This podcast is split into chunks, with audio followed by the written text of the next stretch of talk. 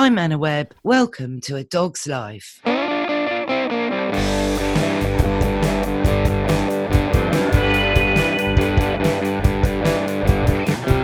Mr. Spinks. You know, it's New Year and people will be making New Year's resolutions to train their dog. So we're jumping on Zoom to head over to Atlanta to speak to the world renowned dog trainer, TV personality, author, and public speaker, best known as Victoria Stilwell, famous for It's Me or the Dog and many other TV shows. And we're talking about her latest show in the UK and much more.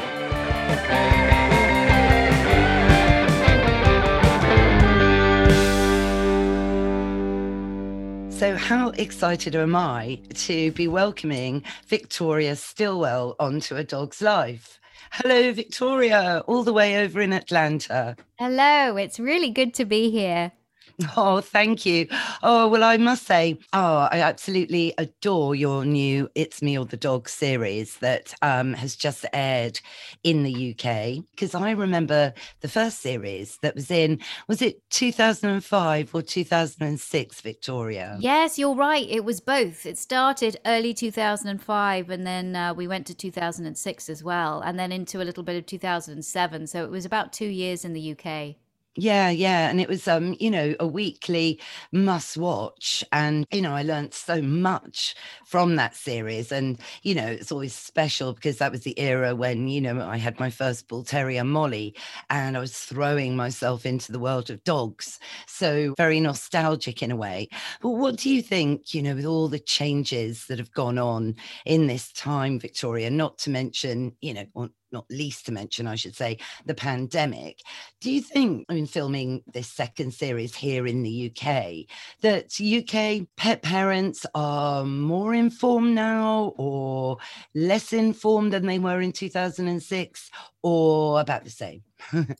I think about the same, really, to be honest. Um, but of course, I think what has so surprised me uh, is the amount of dogs uh, that uh, the, pandemic, I mean, just caused this flurry, as we know, of of everybody wanting a dog, uh, everybody wanting a canine companion, and so it seems like there are so many more dogs now in the UK than there ever were before, and it, it just means that when we decided to do the show again, really because of the pandemic and because there were so many more people that needed help um, that there we had no shortage of people wanting to be on the show. Put it like that. yeah, I bet. I bet. Gosh, it must be um, an extraordinarily difficult task to choose. And I, I, must say, you know, the series I think really represents a good cross section of very common behavior problems, really. So I think it really a well balanced series. Thank you. They did, uh, you know, the producers, they go out and the casting goes out to try and find these people. But, um, you know, a- again, obviously they have to make sure I can do it. So uh, I-, I get the final say. And I, I too was really uh, focused on trying to get as many different kinds of stories and issues as I could. Because, you know, right from the start, even from the beginning of them when I started It's Me the Dog in 2005, it was all about giving people as much information as I could so that you know they would they would have more harmonious lives with their dogs or if they had a difficult dog they would not make the decision to relinquish it to a shelter that there was actually things that they could do so really it's about education and about tackling as many kind of issues as possible Yes, oh, absolutely. And it's really also about communicating effectively, I guess, really with with the people. I mean, I always say trained dogs are happy dogs and make for happier owners. And what was clear in the program, which I loved, was you know, you have the before and you've got the the, the pet parents, you know, tearing their hair out, you know. Um, I can't wait to see Victoria, you know, we're at our wits' end. We can't go on anymore, you know, and then you go and see them, offer them the skill set to help turn their dog's problems around all positively, which I love. And then you have the interview with them afterwards when they've been working with your techniques and you come back to visit them and they're radiant and they're smiling and so happy. So it proves that trained dogs make for happier people. It really does. It really does. And you know, there's people that come on the, the the social media and they're like, "Oh my gosh, you make everything look like magic. You're a magician." And you know, Anna, we're not magicians. We just are skilled at what we do. We know what we do. And so um, when I go into a house and they have these issues, I go, all right, now I, I, I understand dogs. I know dogs well enough. I understand people. I know them well enough to be able to turn this behavior around. And so that's the job of a dog trainer. It's not just about going into a house or doing a group class and teaching a dog to sit, stay, come when called. It's about understanding why a dog is behaving in the way it is and helping the family and the dog be successful. Exactly. I mean, I always like to think you're turning a dog's world into a game based on rules and teamwork. Yeah, it's it is, and and I think that's uh, what you say is very important because it's it is about play, and I think there's been so much focus, especially recently, on obedience, obedience training, this and that. People forget to actually just play with their dogs, hang out with their dogs. And I think that play is one of the, one of the best ways you can build a bond with your dog. One of the best ways you can improve a relationship that you have with your dog is through play. And that might be a game of tug, it might be a problem solving puzzle, it might be a, a dog sport or something, but play is at the very heart of the human canine relationship. Yeah, it really is. I remember an episode from the very first series, um, and it was a, a couple. She reminded me a bit of Debbie Harry, actually. And um, they had a lurcher. Gosh, I can't remember his name. Lucy, I think it was yeah, hated the postman, absolutely hated yes. the postman, and would raid the fridge. So, yes. um, and because they lived quite open plan, which is another of my bugbears. I don't know what you think about this, but do you think open plan living is hindering our relationships with dogs and encouraging separation anxiety? When you mean open plan living, do you mean actually sort of structurally open plan living? Yes, yes, yes, open plan so that, you know, the kitchen and the lounge and, you know, the bedroom is all open, really, um, yeah. warehousey style. So there's no rooms, no separate rooms. Yeah. Um, and of course, you know, I live in America where really m- most of the houses that are being built now are more open plan. Mm. Um, and I do, so uh, I basically work in those kind of homes. Well, actually, I do less less private consults now because of just time. But um, when I used to do them, I I would become. I mean, I, all of these houses were open plan, so I think it's really important that the problem with open plan is that the dog doesn't really have a safe space to to retreat to if it needs to. So in all of these places, I would create one. This is the dog safe zone. This is the place that the dog can go to when the dog needs a little bit of away time. This is a child free zone, so children cannot go there. And if the dog practices avoidance and takes themselves away, they're saying they need a little bit of rest time. So I think, um, you know, whatever kind of home you live in, it's important to give your dog its own space. Yes, absolutely. Because, you know, separation anxiety, which was this Lucy's problem, wasn't it? Um, way back, you know, and she would just get totally destructive, which rings a bell with me because when Prudence, my current miniature bull terrier was young. Destruction was her symptom of anxiety actually. She mm. ate all the do- doorknobs actually off my um, chest of drawers once which could have killed her you know because they were wooden. So that was it. We had to go back a few stages obviously at that point. But lucy reminded me a bit of prudence Yeah, you know, Lucy, I mean, bless her heart. It, it's it's separation anxiety and especially with the pandemic. My gosh, so many dogs. It is such a, a, a common problem behavior and so many dogs suffer from it. Look, dogs are social animals, we know that, and they thrive best when they are in the company of their families, people that they can trust and feel safe with. Uh, and they like little toddlers. What toddler likes to be left alone? Same thing with dogs. You know, we know that cognitively these dogs have the um, cognitive abilities of two to three year old children. So that's why I say they're like toddlers and they remain that throughout their lives. So you can imagine then what it's like leaving a toddler by themselves. Well, that's the same for your dog. Leaving a dog by themselves, they don't know that you're going to come home, and so this this separation anxiety manifests itself in so many ways. In fact, we've got a dog coming up because we've got the uh, the, the second part of the new series airing in the new year, and we've got a dog a Staffordshire Bull Terrier that actually really manifests anxiety as well by destructiveness and truly destruct destroying everything.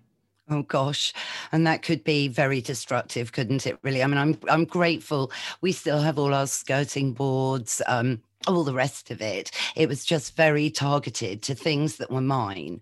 So Prudence actually managed to get a handbag off a hook, okay, in another room, take it into my bedroom, and then ruin the zip and break the handle in half, and then just left it as if to say, There, you go away again, and it'll be your Chelsea boots next time. I do think I do think chewing on an object that that has your scent on it is almost sort of is almost a comfort thing. Um, and that's why so much of this destruction is is targeted on uh, things like remote controls or bags or shoes that have that that has a stronger scent on them but you know also we see other manifestations of separation anxiety on places where especially doorways where people come and go. So it's sort of targeted on doorways or windowsills where the dog um, wants to get out yeah, no, it is awful. I mean, you know, um, it is so sad, and and it's so easy to train a dog to be left alone as well. But it, of course, it just takes a lot of time and energy and patience. And it's like you say at the top of the show, um, there are no dogs, but it's all about teaching. I think is that the right phrase? Yeah, Victoria? no, no bad dogs, but it is all about teaching. And I don't actually use the word training. I use the word teaching because I think training again. I want to move away from this. This, that these dogs have got to be obedient to you all the time. I think we've kind of focusing.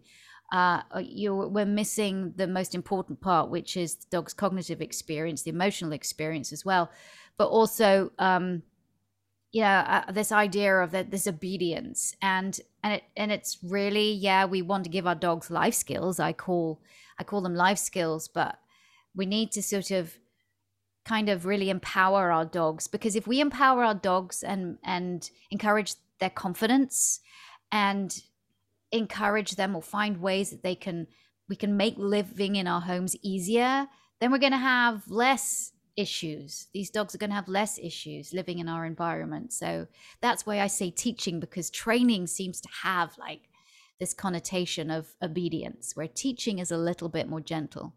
Absolutely. And I think it's so important to you know, understand from, you know, the human perspective, you know, and be really affable and have a sense of humor and be approachable, I think, as well, you know. So it's the human to human skills that I think matter as just as much as being able to communicate with their dog and and help, you know, guide them to, you know, getting what they want to have the best of their dog.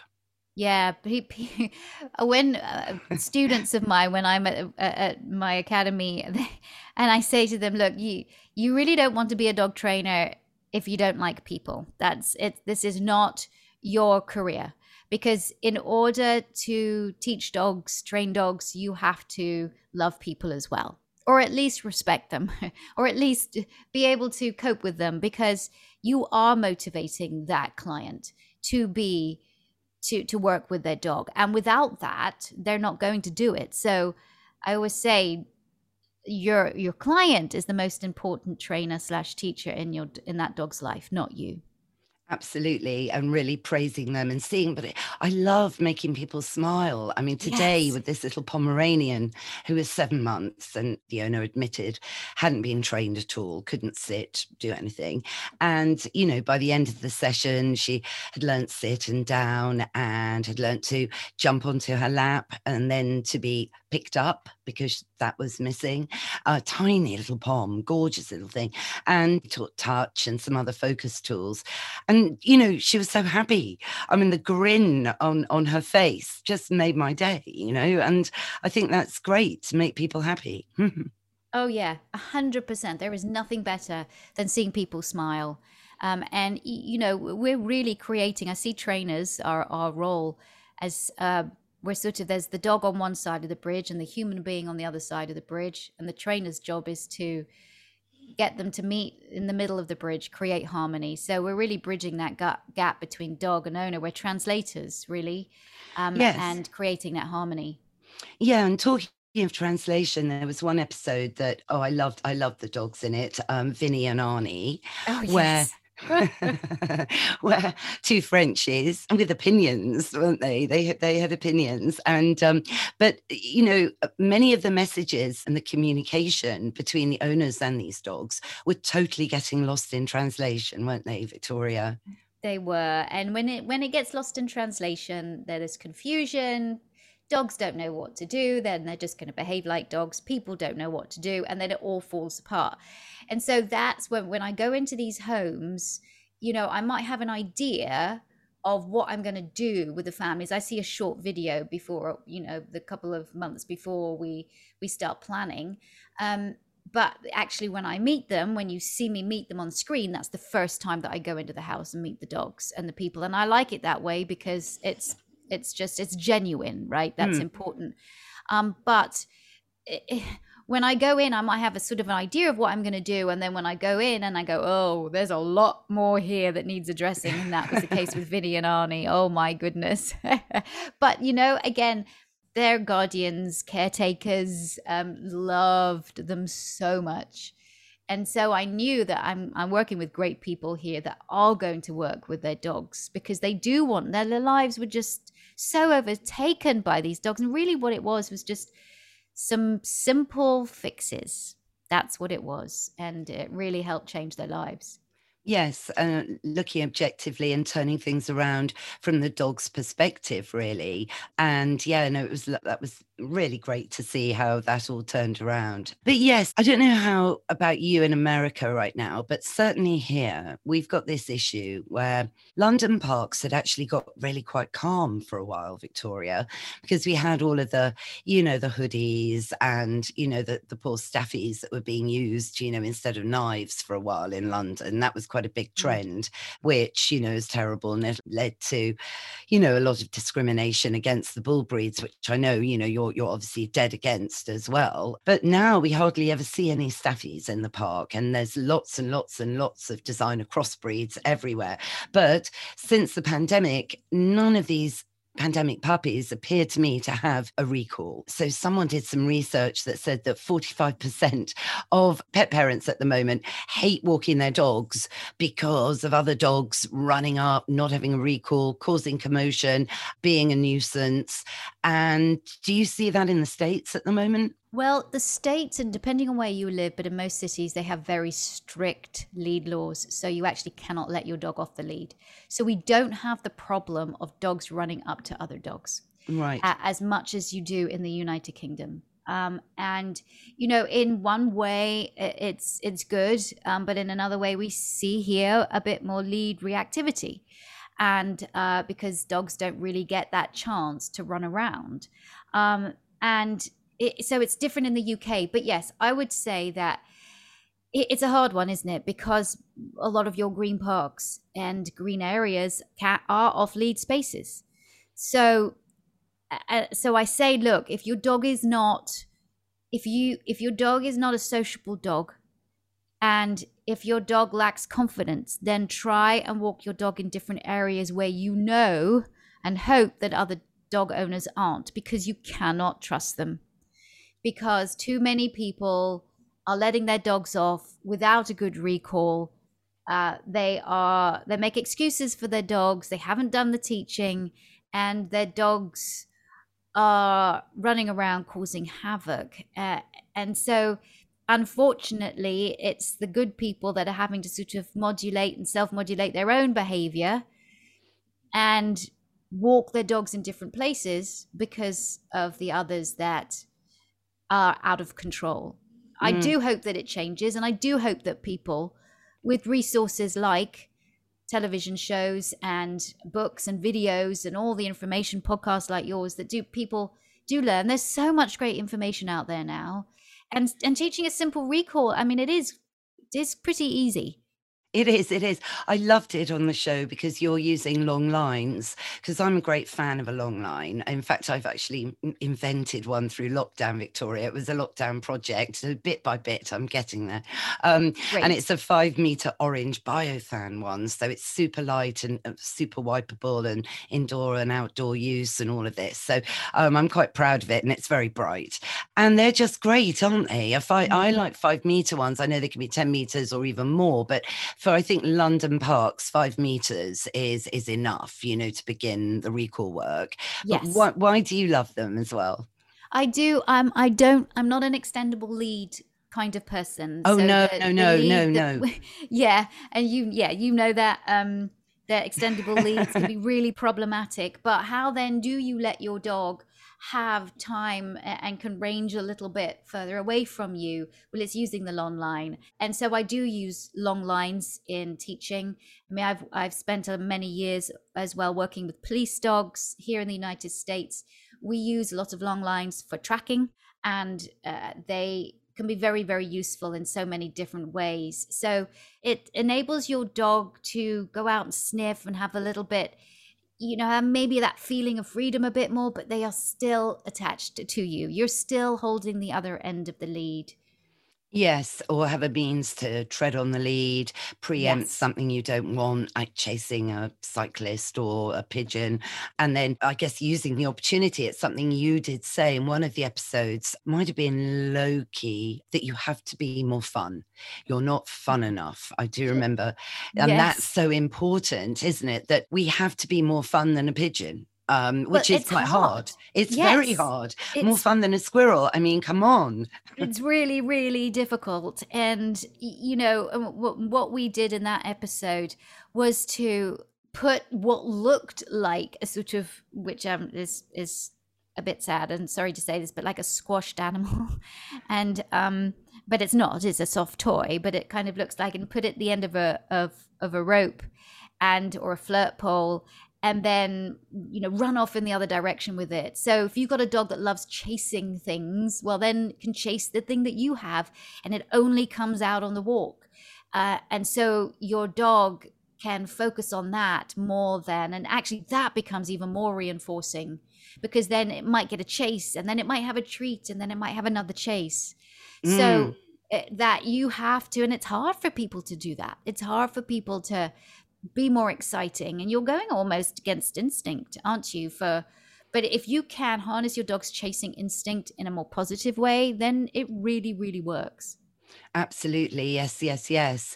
But it takes time and energy, you know, that's the thing. You know, walking your dog as well, Victoria. I mean, I'm I'm a bit of an old-fashioned girl and I I think, you know, the main reason to bring a dog into your life is that they give you a gateway to the outdoors. I mean, through lockdown, I, I would have lost it if it hadn't been for the dogs. You know, we were out every day for our hours designated exercise. And I think that's when people got the idea, you know, people who'd never been to the park saw us dog parents out with our dogs thinking, you know what, I'm going to get a dog because then it means I can go out and have a reason to go out. You don't feel like Billy No-Mates in the park, you know. But um, so many people don't walk their dogs enough, do they? They don't. Exercise, we know how we feel when we don't exercise. And right now, I've been doing a where I'm building a whole load of new courses and um, online courses, and so I'm spending a lot of time by the computer, and I'm not getting out enough, and I just sort of feel a bit stodgy and a bit like ugh, and a bit just a bit bored and a bit, you know, flat and just exercise releases those pleasurable endorphins. When we get out, we feel better. Same for our dogs. So important. And you know, it I mean, it's that's probably the easiest thing you can do. Tell somebody to go exercise with their dog. It can be problematic for some people if they've got difficult dogs, but it can it can help. But you know, there's a lot of, and I hate to say it, but there's a lot of lazy people out there. And you know, the pandemic, as we've said, added so many dogs to the UK. So they got these pandemic puppies. Uh, the puppy farms were very happy about it. And it just it was like an influx of puppies into the UK and so expensive. And now, of course, these dogs are adolescents and adults. and now there's issues. I so know. and now people are going back to work. Oh my gosh, I'm working and I don't have time to walk my dog. Well, you know what? Sorry, but you make time. Hmm, I love that. And you know what? It's um, National Walk Your Dog Month in the UK at the moment because it is January. And this is a social media campaign that over the last couple of years, Victoria has really gained momentum. So I've been behind it because I say I'm, I'm an old fashioned girl that likes to walk her own dogs. And I think that's great. So, you know, it's good to talk about it on this episode. You know, get out there, work through your dog's issues, you know, they'll lessen. Desensitization's a great thing. Get to know your dog. If you don't walk your dog, you'll never get to know your dog and time's short with your dog and it's all over too quickly as you and I know and it you don't want to have any regrets. No, you don't. I, I have look, my I have two senior dogs now. I got my Bella when she was 11 actually. She's now 14 and then I have my Jasmine and she's about nearly 12. So, uh, y- I just I have dedicated my life to making their lives as best as they can possibly be. And so I know that when their time comes that they will have had the most amazing life with me. And you know, sometimes I don't want to go out and walk. Sometimes I don't want to um, I feel like, "Oh, it's cold outside. I want to stay here." No. Get up, put your boots on and your coat, listen to your phone or your music and go out and take your dog for a walk. Yes. Yes, even a short one because Even it's that short one, yes. It's tapping into their olfaction. You know, I love that episode. Um, I think it was in Brooklyn. It was from the American series, and there was it was a black German Shepherd involved and a great New York couple. And I just love the way you know they talk. It's brilliant. And um, Yes. and they end, you know, the one, and they ended up training or starting to train the dog to be a search and rescue dog. And I loved that because again, they were so happy to have found a purpose for their dog. You know, Yeah. And you know, Sasha, she was she was a, a, a German Shepherd. She was actually a, a Czech bred, so from the Czech Republic, and so she was from a line of working dogs. And now she's in Hoboken, which is just outside New York City, and she is living in a small apartment. A lovely couple, but they she didn't want the dog. He loved the dog. And uh, it, what was happening is that Hoboken has these. They planted lots of trees and um, along the streets, and there's not a lot of green space there. But these tree trunks were very, very small, and so they were absolutely perfect for Sasha to go up and attach her mouth to them and not let go. So, Mm. and because you had about 15 trees along one street, eh, she stopped at every tree and attacked every tree. And in fact, down her road, you'd see teeth marks on every tree trunk because they couldn't walk past the tree without her going and attacking it. Well, when A, I gave her a Kong to walk with, which she really liked, so she didn't go towards these trees. But then we we we found a purpose for her. So I'm a great one for trying to find what does the dog really love doing, or what do I think the dog's going to be really good at doing, and doing it. yeah, and so yeah. dog sports and activities and scenting and scent work and all things like that and agility. For example, the Staffordshire Bull Terrier I was talking about, who had the real destruction, um, was we did agility with her. She's an amazing agility dog, and it, that just it's such it's a release, and you know it's great teamwork as well. It's it's something that you and your dog can do together. Exactly, days out, you know, with your dog. You know, I mean, I, I love doggy dancing, uh, as you know. I think that's, and people laugh, but you know, for me, that's the most harmonious, amazing precision teamwork ever. But no, I'm going to impress you now, Victoria, just to make you giggle, actually, as well. So, Prudence, who's now sat beside me, so probably hear her breathing. I've trained her with the help, actually, I must say, of Dave Wardell, you know, the police officer, Canine Yes. Finn, to um, sniff out British truffles. Ooh, fabulous! She's a truffle dog. She's a She truffle is. hunter. She's a truffle hunter. I know, I know. And I found someone, someone whose dog I'm training, that owns some land. I know, mad, that um, has truffles. So we're sorted because you can get arrested actually if you dig out a truffle without permission from the landowner. So I've, Yeah. so yeah, the networking That's has amazing. happened. So watch out in 2022.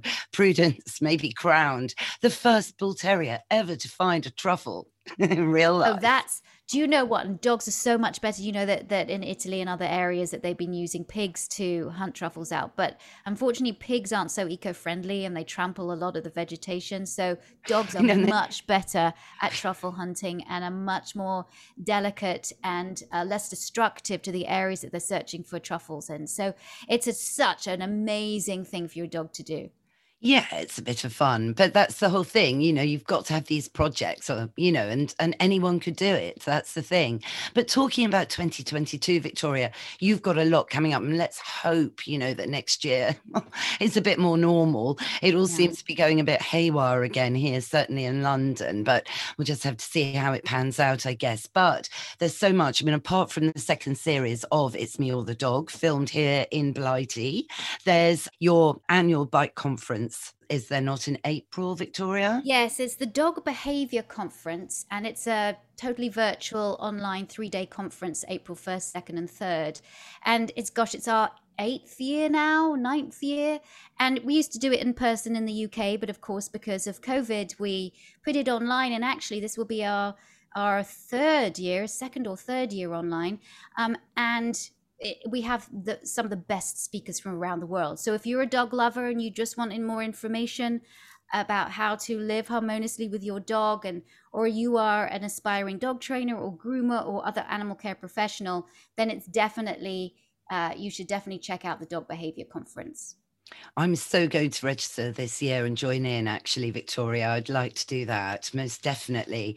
But there's also, you know, kind of noise occurring about regulation, isn't there, in, in the dog training community or dog teaching community? Yes, there is. And look, I mean, for so long, dog training, well, it's never been regulated. And so anybody can set themselves up as a dog trainer. And you know how much it takes how long have we been doing this? How much it takes to gather the skill, the knowledge to work uh, with these animals and with people. So there it's really hard to get regulation because how do you regulate? You know, what do you what do you how do you get people on board? So there uh, 10 organizations got together a couple of years ago and said they wanted to sort this out so that they could address the needs for self-regulation and improvement of dog welfare in the dog training industry.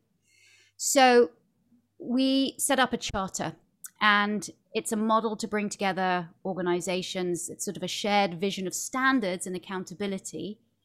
And we set up the charter group, which now uh, we're releasing it is just being released. And so it, it basically, it makes a clear statement uh, regarding the future direction of the dog behavior and training industry. And it's in relation to professional standards, tools, and methodologies. For example, organizations cannot join if they do not, uh, if they use check chains, choke chains, or shock collars and things like that. We just, and your, so your equipment as well as your methods have to be, have to really improve your dog's welfare. And so it's really, it's the first time that organizations which have historically been in competition with each other have seen a problem, come together, addressed it. And these are the major organizations APDT, IMDT, INTODogs, VSPDT, my organization, VSA, we've got ACE Dog Training. Um, uh, and you know, so many of these, these top organizations that have come together to ethically so that we're concerned with the ethical welfare conduct mm. of our of all, all of our members so that's the uk dog behavior and training charter and you can find out more by going to ukdogcharter.org and it, if you sort of go and look at this the founding members on there you'll be able to find a trainer that you know uses positive methods and is has the welfare of your dog it, it topmost in their mind. So th- we're very excited that the charter now is out there for people to use. It's brilliant. I think that's a great idea. And it's great to see people coming together to work, you know, collaboratively. I think. So I think so much more about collaboration now, post pandemic. We've all had a bit of a wake up call. And it's, but that's, that's something I was surprised about on the series to see Max, you know, the big St. Bernard, when you arrived, he was on a choke chain. Yes. And you said very politely to the, the, the lady, um, and I loved it. I was watching, and you went, you see, the thing is, I don't agree with this collar. well, you know, I mean, I, it's look, I I have to be very diplomatic, but no, and you know, I think it's all very well to say I don't agree with something or I don't like something or I don't think it's effective unless you are prepared to show them something else that is effective. Well, yes. And that works better and and and that's why, you know, that's why I designed my positively no pull harness because it it does take welfare into account. It takes pressure off that neck. And even though Max is a 160 pound, 12 stone um, St. Bernard, huge, very strong, that he was still able to pull her with that choke chain and his neck you know was still being damaged. Well, I know because his eyes were getting red as he was oh. almost choking himself. But yes. She wasn't being a nasty person using oh, it. Oh, no, no, no. I mean, that's desperate absolutely you know um, unwittingly you know she she didn't know at all and um you know it was just interesting that in today, you know, now that, you know, you can even still buy them, actually, I must say, you know, but I love the front leading harnesses. I'm mad about them. In fact, I'd love to try one of your positively ones for prudence, actually, because we sometimes go back to a front leading harness after just walking on a collar and a lead. Phases, you know, through a dog's life, you go, you know, you go a bit wayward at times and you come back in line again. Yeah. So I think they're brilliant, the front leading harness. So Max, the Labradoodle puppy, I trained today. You know, I recommended a front leading harness and he was out on it today, only our second session, walking to heel perfectly, you know, and making his owner so proud, which just is a win win. Yeah, it is. And it does. It takes pressure off that neck. Um, and, you know, I always say, look, use different bits of equipment as long as they are are safe. And so, you know, you can use different kinds of harnesses, right? And uh, I'm a great believer of you don't wear the same clothes every day. Why should your dog? And and so I have about three different harnesses for my dogs. One of them is my own harness, but uh, you know I use other people's as well. So I'm I'm a great believer in that. But it's the front clip, isn't it? Really, because otherwise, in my yes. well, otherwise I feel you just turn a dog into a, a sled dog. Woo. Oh yeah, no, the front clip is for dogs that don't pull. You can use a back clip harness, but the front clip harness really helps because that's sort of your dog's center of gravity is between the shoulders and the chest as well. And mm. that's if you attach that lead to that front clip, you're actually uh, if the dog pulls it, the, its body just comes around. It's so much easier to walk your dog, especially if you've got a dog that pulls. So, you know, that's why I'm teaching Max to walk well on that lead and also not to dart off when he wanted to. Because if he ever saw another dog or a cat or somebody wanted to go say hello to, he'd just go. And yes. then he did, regardless of who was at the other end of the lead, he would go. And that was the problem. And he'd put his person in hospital three times, surgery, three different surgeries. So much Gosh. so that the surgeon had said, you need to get rid of your dog. And she said absolutely not. I'm going to call victoria stilwell. And that's and that's the show. So you have to watch yeah no it's it's a great show. I really suggest that everyone you know stocks up on catch up before the second series hits. So when does it hit? Well, it's going to be sometime June, uh, sorry, J- January, February, um, March. It all depends on their uh, schedule, but you can catch up on the latest shows you can go to Discovery, um, the UK Discovery, the online one, the online yeah. platform. But also, it's on the It's Me or the Dog Facebook. It's on my Facebook, Victoria Stilwell. There's just clips from the from the English show if you just want short clips, and also it'll be on the uh, It's Me or the Dog YouTube channel which it, it, means people can access it all the time. So, but it will be again on the Really channel um, sometime very shortly in the new year. Another 10 episodes. Oh, great. Well, I can't wait for that. Can't wait. Thank you, Victoria. I mean, are you going to be over in the UK to meet up anytime soon? I'm hoping to be. I'm hoping to be. Uh, obviously, I won't be at Crufts because we thought even again. I don't know whether it's. Uh, hopefully, it might go on this. I don't know, but I don't think I'll be over there. But I I do have potential some um, other things, and of course, my family is over there, so I do come over. And and I hope that one day the the dog behavior conference will be in person again. But the, I guess the good thing about the dog behavior conference being online now is that it doesn't matter where in the world you are, you can join. So for people who want to find more information about that, they go to dogbehaviorconference.com and uh, please register. Amazing. Yes, everyone must register, definitely. Well, thank you, Victoria. And I really hope we can have a catch up, maybe chat about the second series. Thank you very much for having me. I love your podcast and I really appreciate it. And yes, anytime. Oh, thank you so much. Hey, Mr. Binks, that's our show. What did you think? Yes, I knew you'd feel inspired listening to Victoria chat about dog teaching. What's that? Yes, you're right. It's time for Woof of the Week. As I always like to say, trained dogs are happy dogs, and they certainly make for happier owners. Well, I hope you all enjoyed it. If you did, please rate and review the show wherever you tune into your podcasts. Thanks, of course, to Mike Hanson, my amazing producer, for all the music and production as ever. Find out more about him at Pod People UK.